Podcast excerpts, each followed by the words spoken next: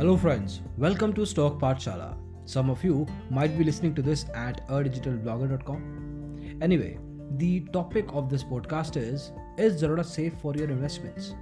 Zerodha is one of the top discount brokers in India, and this question comes from multiple reasons. A beginner, when opens a Demat account, he or she always have this question running in their head: Is it safe? Now, similarly, traders have gone through Zerodha Demat account opening, keep asking. Still, the same question: Is Zerodha safe? Well, if you're thinking in similar lines, you don't really need to worry because you're not alone. A lot of people have that kind of concerns, and it's not just with Zerodha. It's with most of the stockbrokers, and especially comes to the head of the people who are coming it coming into the stock market space for the first time.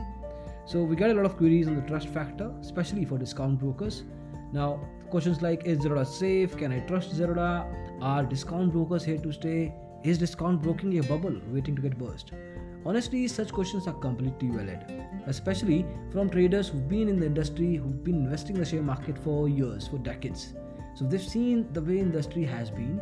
They have specific reasons to trust their broker, and people who are coming with, uh, you know, low-cost models, they get frowned upon.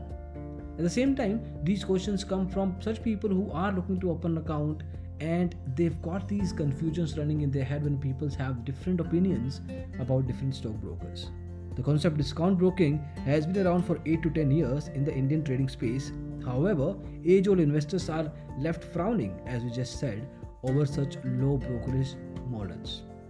Now, to be fair, there have been instances in the recent past when some of the stockbrokers, especially from discount broking fraternity, have gone bust.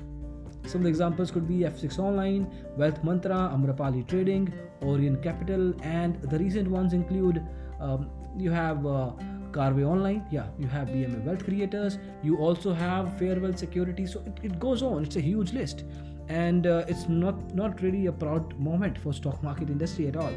So that is why the question is safe or not is not coming out of blue. It is a very valid question.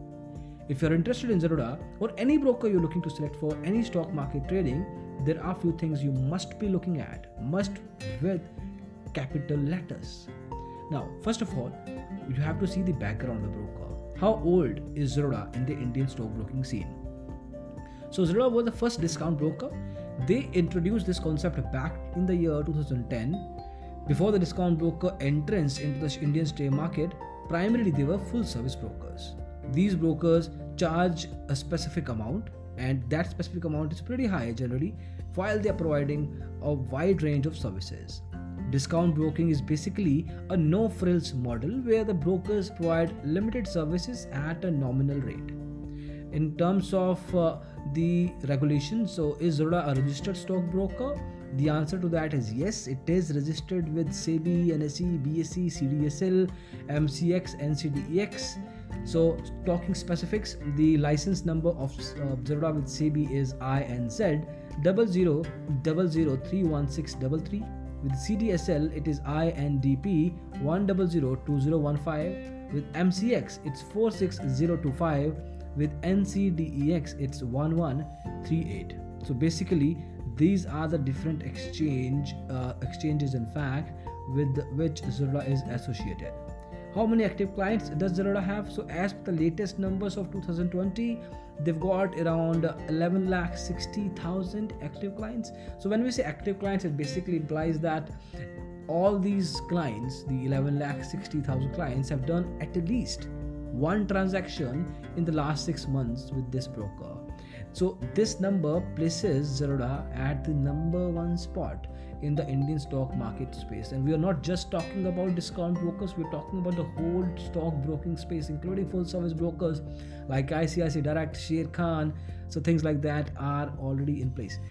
Then is Zerodha a profitable company? Now people will have this assumption that if a company is profitable, they won't really run away with the money of the clients to an extent it is fair to say that um, so if we talk about numbers again the latest numbers of Zerodha in terms of profit before tax were clocked at 180 crore.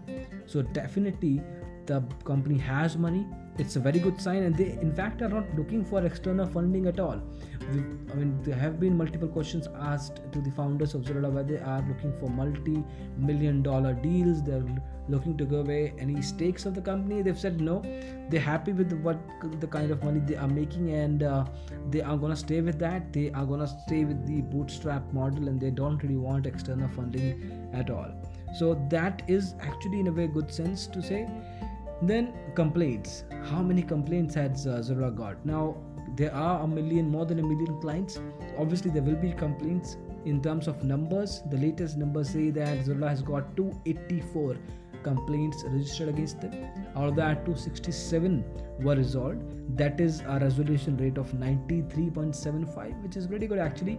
Um, in terms of percentage, again, so 284 converts to 0.02% of the overall client base has. And uh, again, to give you a context, the average of industry is 0.14%. So, in a sense, Zerodha is seven times better in terms of getting complaints from its respective client base. Then the uh, investors ask whether Zerodha is safe for long-term investments because um, they see they've got this query that whether this broker is here to stay, it's gonna go away um, after a while, how it's gonna pan out. So that query is also in a way valid, but uh, again you have to see the kind of uh, background this broker has come up and the kind of uh, growth this broker has seen. And certainly it looks like as of now that this broker is here to stay. But even if things do happen in the way you don't want them to so your demat account is anyway uh, locked by the depository in case it is uh, in this case it is cdsl so your your shares are always in the production of uh, the cdsl and they are not gonna be with uh, Zerodha. So you don't worry about that and in case Zerodha goes out of business then uh, in that sense your shares will not be touched by the broker at all. Then your trading account balance is something is that is staying with Zerodha and if those things do happen then yes with like with any broker with any banking company with any financial institute who holds your money in a savings account or a trading account yeah well control is with them. So are the trading platforms of Zerodha secure or not? Another question here. So it offers you multiple trading applications. It gives you terminal software it gives you web application a mobile application.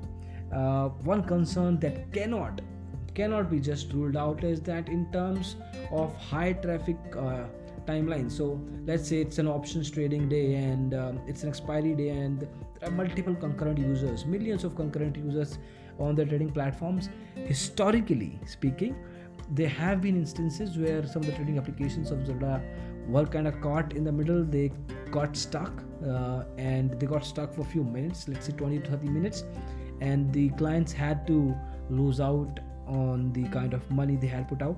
So there would be such instances we cannot rule out but that can happen with any stockbroker for that matter. And it also really depends on the kind of concurrent users they have at a single point in time. So um, those concerns are gonna be there so you have to stay away aware i would say.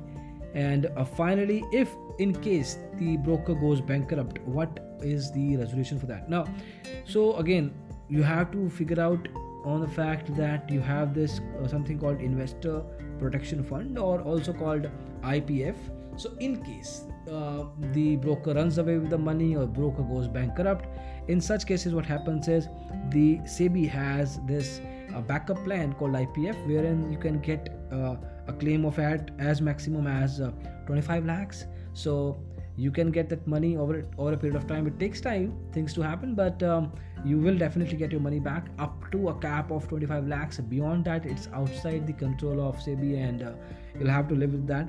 But otherwise uh, yes you can go and get your recovery to an extent with any broker it's not just with Zerodha any broker that goes bankrupt there is a backup plan put in place by sebi here so overall if we just want to give you a yes or no we would just say as of now yes definitely Zerodha is safe without any concern the kind of uh, overall structure they have built, the kind of ecosystem they have built, the kind of focus they have in providing value to their clients at a reasonable rate.